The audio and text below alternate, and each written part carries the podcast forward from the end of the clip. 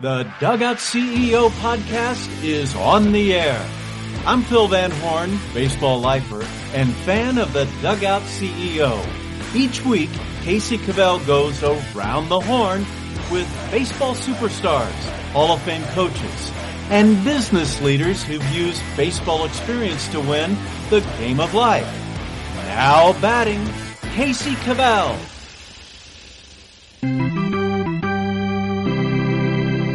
Dugout Nation, welcome to the Dugout CEO podcast. Super excited to be joined today by Caleb Kimmel.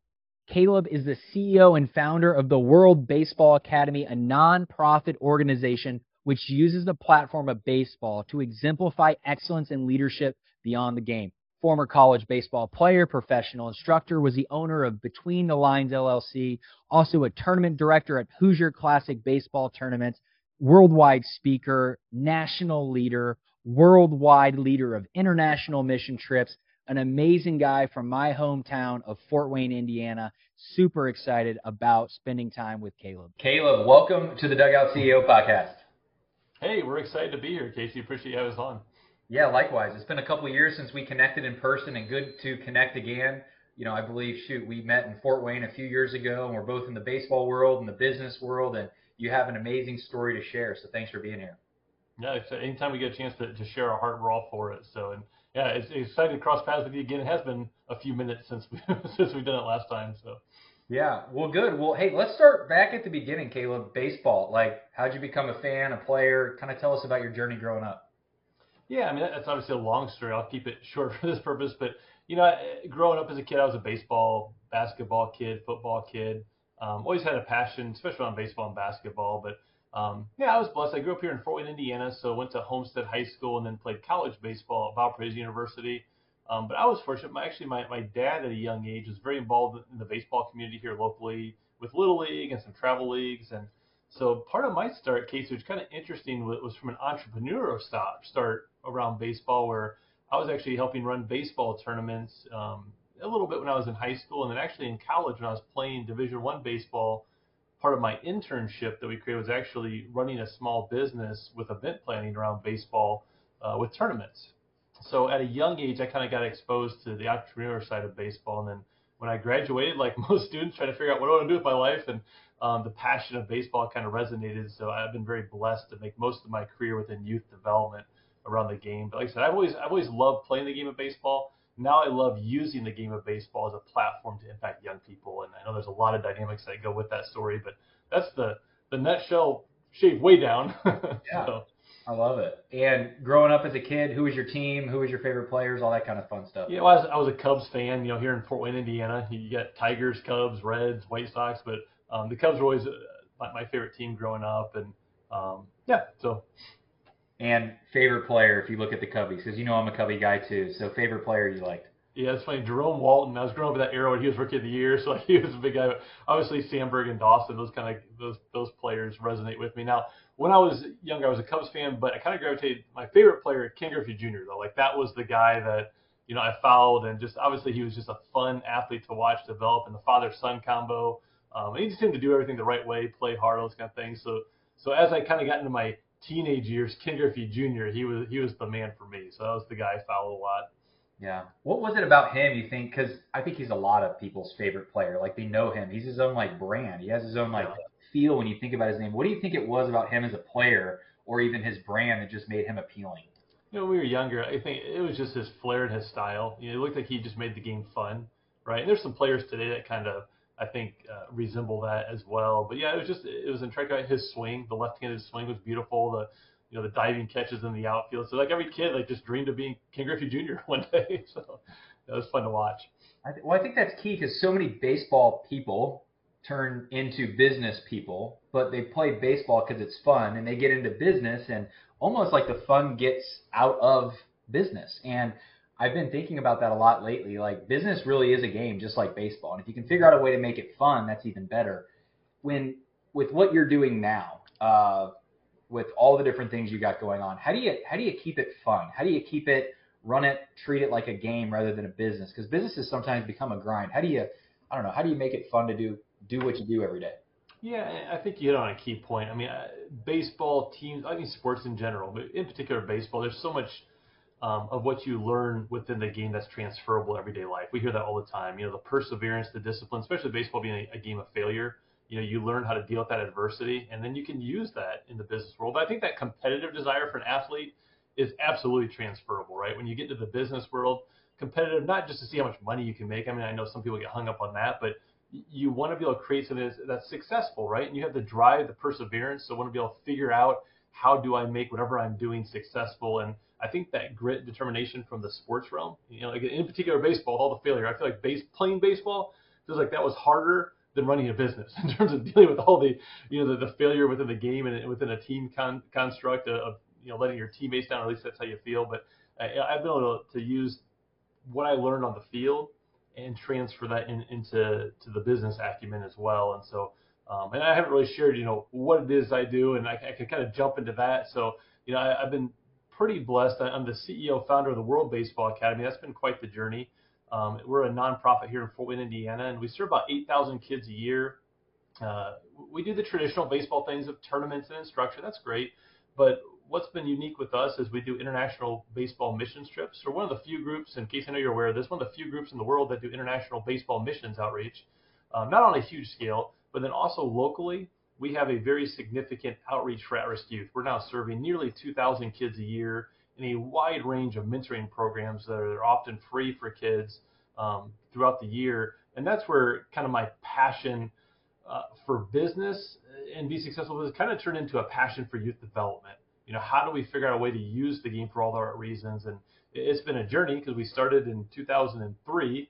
Um, now it's 2023, so we've been doing this for 20 years. But you know, the World Baseball Academy, we own and operate the Ash Center campus here in Fort Wayne, and so we've been neat. It's, it's been neat to be able to to take an old campus, renovate it. Now it's truly a community asset, Casey. I know you've been up here for a little while, but the the, the Ash Center, the World Baseball Academy, really is, is starting to get valued in our community as a true community asset um, not just because of the quality facilities, but because of the impact we're having on kids, you know, day in day out, trying to really use the game for all the right reasons. And um, we, we, see a lot of the adversity within the game of you know out of whack perspectives and all those things, especially at the youth level. And we're we're trying to bring perspective back to parents on, on what really matters about the hearts of our kids. And so uh, we got a lot going on at the World Baseball Academy these days for sure. so starting this thing back in you know 2003 from now like when you started it what were those few first years like like how did you become the success that you are i mean impacting the amount of people that you're impacting today was it always that easy or what did it look like in the early days yeah no i laugh and say if i had known to be this hard i never would have done it right but we always joke and say youth and ignorance was on our side but um, part of my story was it goes back to you know even in those college days, I was blessed to start a business while I was in college running baseball tournaments. So it started as baseball tournaments. When I graduated from college, wasn't sure what I wanted to do. I was still running baseball tournaments, got my first job in the hotel industry, and then really by God's grace, I kind of came across this old beat up sports campus here in Fort Wayne called Tecumseh. Um, and when I say it's beat up, it had been let go. It had been a deteriorated sports facility, but I walked in there as a young entrepreneur, and right away my eyes lit up, saying, "Wow, this could be the home site, you know, for the tournament." So it started with tournaments. I'll tell you today, I'm not that passionate about tournaments. We run tournaments, but the passion has certainly developed over time. Um, but what happened with me was jumped in as a young entrepreneur, um, still living at home, and I doing the long distance relationship with my wife out of Valpo. Um, and so I was living at home. I could take a risk, so so started um, a for-profit company on the event planning side with tournaments, and we kind of grew that into instruction. And, and I was blessed because at, at that time, Casey, there weren't that many tournaments around. Today, there's tournaments everywhere but at a young age, I was fortunate that I was dealing with you know local pro athletes, college scouts, um, pro scouts running the tournaments, and so my network in baseball kind of grew. But when I was 26, um, actually when I was 25, I really started getting challenged from a faith perspective, Casey, on, on what are you leading for, Caleb? Right? I mean, you're starting to have young athletes be around you. We're starting to do instruction, starting to elevate your status on a local level. Not that that's anything significant, but um, I found myself at the age of 25, 26 asking the tough questions from a faith perspective on what are you leading for? Is it just status, ego, money, pride? Um, and I started really kind of a faith journey saying, all right, God, you, you got my attention. What do you want me to do with my life? And um, I was blessed, Casey. I was dealing with, um, at that point, high level international leaders within the game, Major League Baseball managers, pro athletes, pro scouts. Um, so the network was growing, but the question was still, what am I using it for? And in, in 2006, this is where my journey drastically changed. I hopped onto a high school missions trip with our church to El Salvador. But I told our lead pastor at the time, say, hey, I have this passion for baseball too, and I had some international leaders in my life kind of telling me get involved in the international scene. And so we went to El Salvador to do a high school missions trip. But in a conjunction with that, I connected with the El Salvadorian Baseball Federation and did some baseball outreach when I was down there. And Casey, that trip changed my life. I mean, that was a clear defining moment in my life where God really got a hold of my heart. And when I came back, I mean, it took took time to develop what does this mean and look like. But I really started looking at the game, saying, okay, how can I use this for a greater impact in the lives of kids than just trying to grow a business? Um, and so I actually ended up giving up my LLC, my for-profit company. We transitioned into a nonprofit called the World Baseball Academy. And yes, we were doing tournaments and instruction, but then we started doing more international missions outreach. And so I found myself in El Salvador, and then the next year uh, Mexico, and then Lithuania, and then our friends over at UPI. I went with them to Cambodia, um, and then I was in Dominican Republic, at Haiti, and Canada, and so had a chance to kind of see different places of the world using baseball and ministry, and, and that kind of resonated with how do we bring the mission field back home. And so that's where we started working with the Boys and Girls Club and YMCA's and started to figure out how can we reach all kids using baseball as a platform to really mentor them to be difference makers in life, not just great athletes. You know, that's a byproduct. That it's great if we accomplish that, but really trying to use the game for, for bigger purposes in the hearts of our kids. And so that's where it's just continued to grow from 2003 till now. And now our, our community is starting to see the World Baseball Academy as truly a youth development entity, not a baseball entity. And a baseball entity isn't bad, Casey not at all. It's just, you know, we take pride in saying we're trying to do something greater than just the traditional baseball components. And so we've raised over $5 million from donations to renovate the campus. And now we have programming support for outreach initiatives from foundations and companies, individuals. Uh, but it's been quite the journey. So I'm talking a lot, but that's all part of the story on on how we how this came to be. It really comes back to God got a, got a hold of my heart, and we've been trying to be faithful to what He's leading us to do with the time and resources He's given us. Great. Now I want to go back to what you mentioned, Caleb. It hit me hard. What are you leading for? That question you know, everybody listening to this podcast is a leader in some realm, whether they're leading at home, they're leading at work, they're a coach. Do you think a lot of people ask that question, like why they do what they do? Yeah, I, probably not as much as we should, and we should continually ask ourselves that question, right? I mean, we should be asking ourselves that question today, right? Because we can drift from, from that purpose. But for me, what happened was I'm giving talk to these elementary, middle school, high school kids at a young age. I mean, Casey I'm like 25, 26, just out of college, and what I realize is they're hanging on every word I have to say, like even the parents, because of the experience in the baseball world.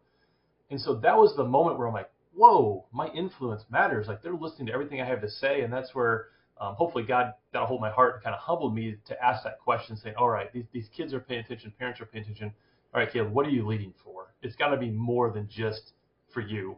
Um, and then the international missions trips changed my perspective from a global global view, and then getting involved in our local church and having mentors, strong uh, mentors that were men and women around me, really pushing me, encouraging me, kind of help mold and shape the direction of the World Baseball Academy. And I'm people like Steve Sotir, that that name wouldn't be well recognized in the baseball world, but he was one of the key leaders in the International Baseball Federation.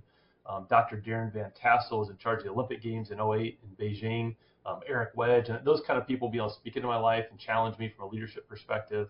Um, really kind of helped challenge me as well as my, my lead pastor, my dad, and other people in my, in my life. So I've been fortunate to have mentors in my life challenging me as well.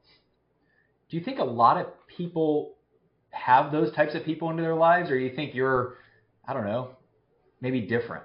I don't, you know. I, you I think? think I think I'm certainly blessed to, to have those people in my life, but also Casey, I think you know this. Like we have to pursue those relationships too, right? There's people who people want to invest in others, right? People that have experience and, and knowledge and a passion to develop others, like they want to pour into people, but we've also got to make the, the space in the room to allow their influence to, to get into our heart, to our head, and help guide us in, in this journey as well. I was talking to Mike Moy the other day, baseball agent, represented MVPs, All Stars, World Series guys, and I told him he knew me in my 20s when I was either too scared to admit I didn't have it all together or I actually thought I did. Sure. And he came into my life and asked the right questions. But you're right. You have to ask other people for help. Do you think like as guys, men, baseball guys, we almost have this facade up sometimes where it's like, hey, we almost got to look the part, even though inside we are struggling? Is that common you see with you know, leaders and men in general? Yeah, I think. I mean, I think all of us battle that too. We, we want to.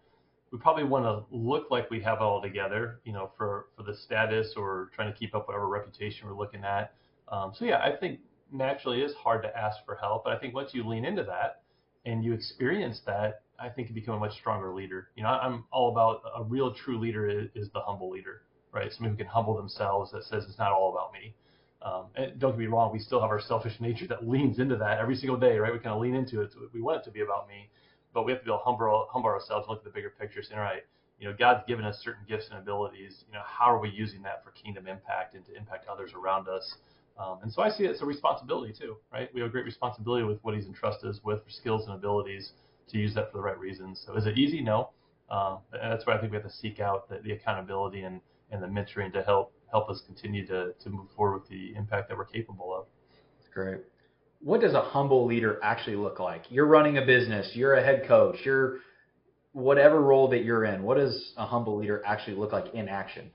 Yeah, and right now it's an interesting season of life because um, I think I may have mentioned to him also the interim lead pastor of our church right now. Talk about being humbled there, asking to lead the church, and that's been a new adventure for me for the last year. And so I'm trying to lead the World Baseball Academy as lead as well as lead the church as best I can. And I've got kiddos that are 12, 10, and 6. And so we're helping launch some things with FCA as well, um, some baseball ministry. So it's a busy season of life. And so coming back to the question of humble, you know, every day I've got to ask myself, it's really not about me. How do I look at the people around me and how do I help develop them or, or make sure they have the resources needed to continue to do their job and so this is a new level of humility of saying, man, I, I've really got to pay attention to the people around me and be conscious of how they're doing.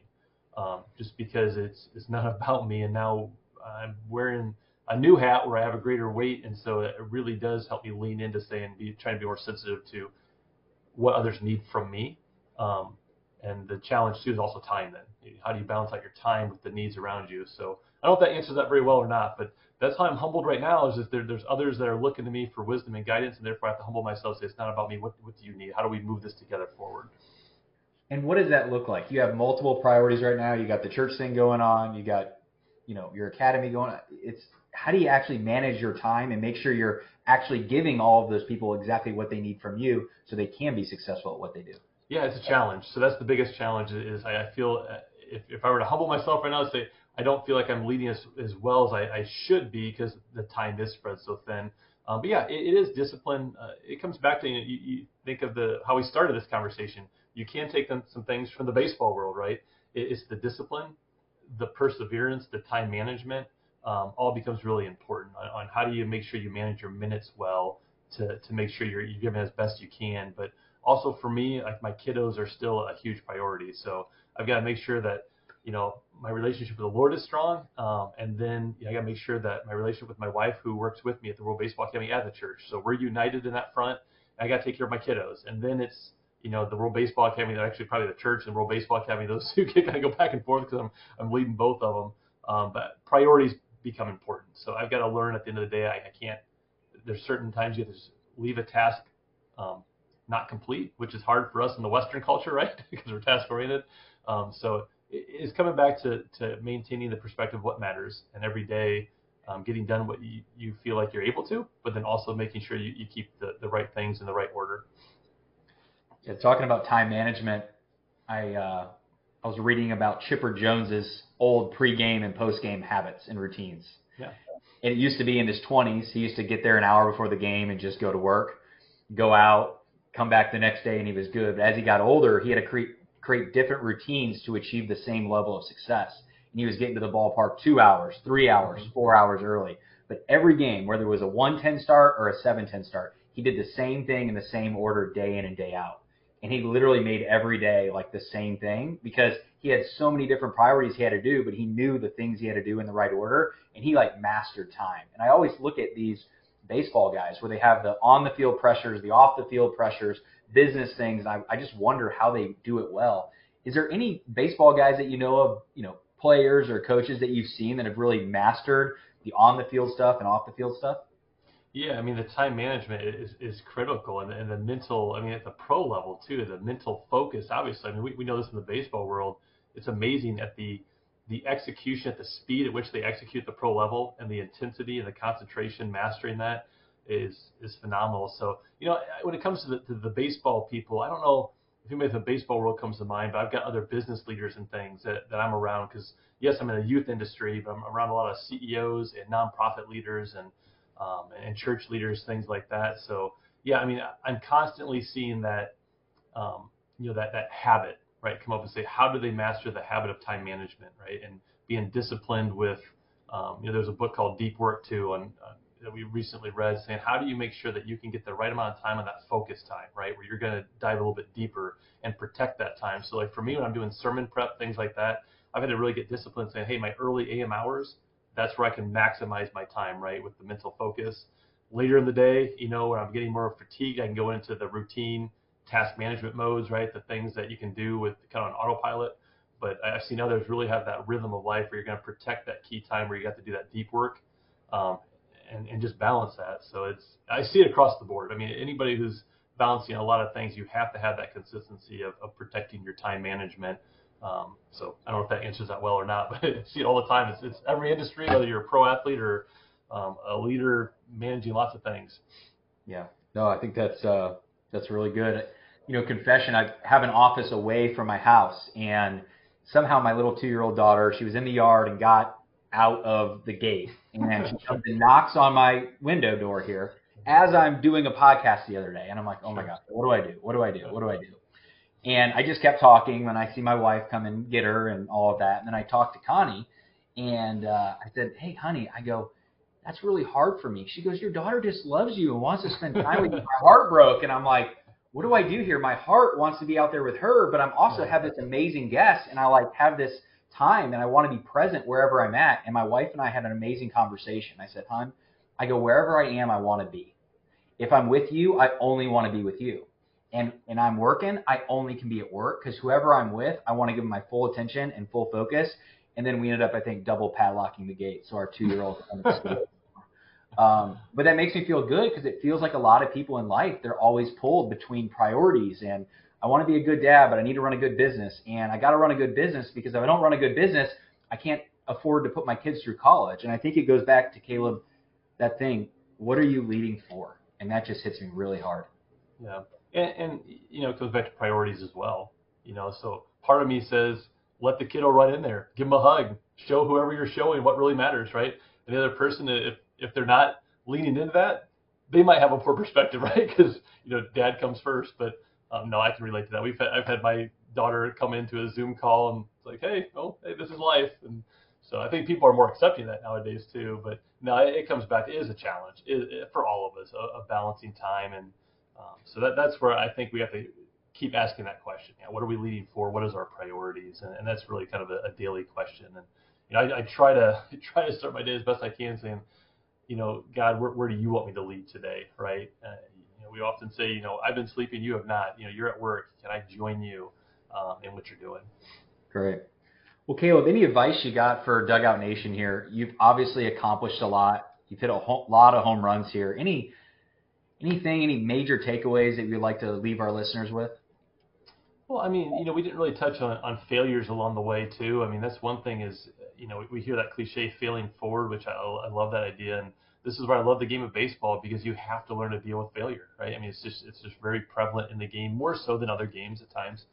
Um, and so yeah, there's been a lot of failures along the way. And I look back and you know we came on campus here at our at our little piece of the world, right, in 2003, we didn't renovate until 2017. So it took 14 years of building trust in the community. Now we were impacting more and more kids every year, um, but it was that that person that, that perseverance, uh, but we failed along the way, right? We failed on how we're communicating, how we're doing certain things. Um, you know, there's many times where it's like, ah, we're going to go under. Like bankruptcy is around the corner, and now we're fortunate we're trying to build a multi-million dollar endowment for the next hundred years, and so like we, we've come through all those failures. But I, I guess my point in that is, you know, failure is healthy, right? I mean, it's okay to fail. It's okay to try things, and that's how we learn. That's how we grow. And I, I get concerned sometimes about young people nowadays that it seems like they're struggling more with failure on it not being acceptable. And so that's one thing I try to talk with our young people through the game is as well as even in the church area is, is saying, hey, it's okay to fail, right? You know, God's got this, but let's make sure we're we're willing to take some risk along the way that allows us for personal growth. And um, So I don't know if that helps at all or not, but you know, there's a lot of failure along the way to get where we're at. So it wasn't some pretty pretty picture. You know, we kind of see that map. It wasn't like from point A to point B. You know, we had those little circles all the way. We go backwards five steps, go up, down, left, right, uh, to be able to try to get where we're going. Um, so, but it's it's been a journey, but it's it's been exciting to see um, got it work. That's something I can look back on. And through the hardest times, it's like, wow, he had a plan in that. And and now you can kind of see it on the other side. And, and now we're looking at saying, okay, well, what's God's plans for the next 20 years? And kind of lean into that as we look forward to the future. That's great. Well, where does somebody go to learn more about what you guys are doing? What else you got kind of in the works right now? Yeah, so the worldbaseballacademy.com is, our website. So I mean, you'll see a lot of things on the traditional side that you think of tournaments, camps, clinics, things like that. But you know, as you as you dive in a little bit more, it's pretty neat to see all the outreach efforts going on and uh, the international missions as well. So that that site is, is certainly a, a key resource to, to hop into. And uh, like I said, other baseball people that, that are out there, you know, we're a very collaborative entity, the World Baseball Academy. We've got partners locally, regionally, nationally. We partner with Cal Ripken Senior Foundation um, not too long ago as well. We're doing international things, so we're always eager for partnerships. So if something you're hearing on this resonates with you, you know, reach out, let us know. My email, my phone number, all that stuff's on the website.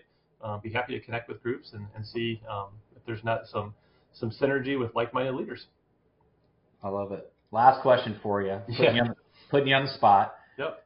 Who won the World Series in 2015? Oh boy, 2015. My my kid would know that.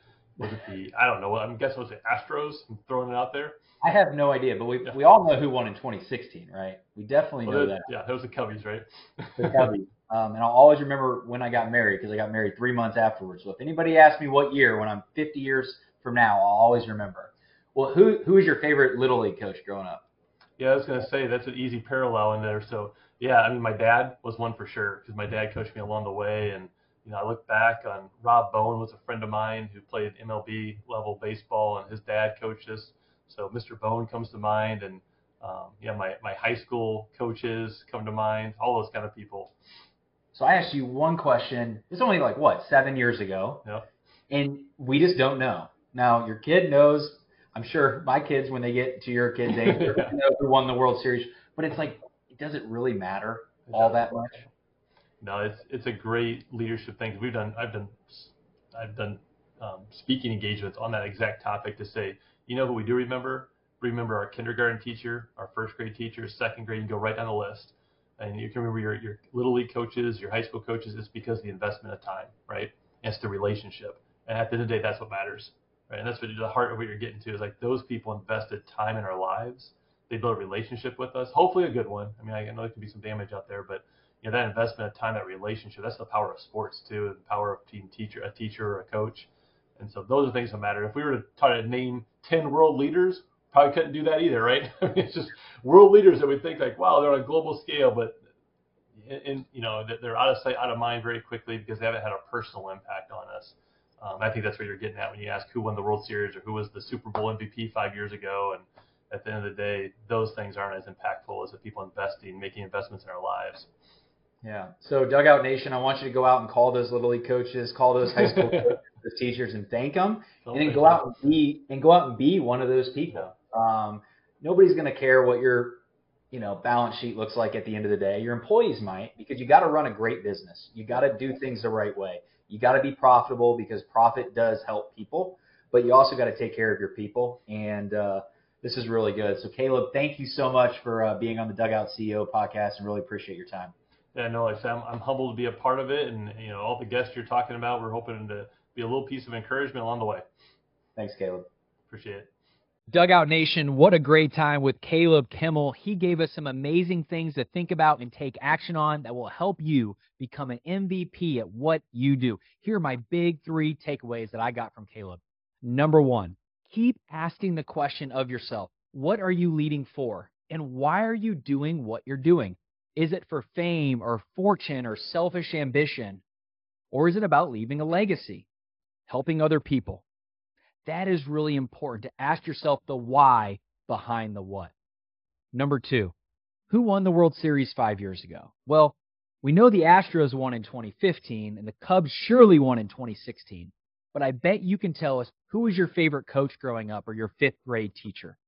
We can often remember those people that make a big impact in our life. That's what's important. It's about relationships and investing in other people. Not always about the wins, although wins are important, but it's about impacting the next generation.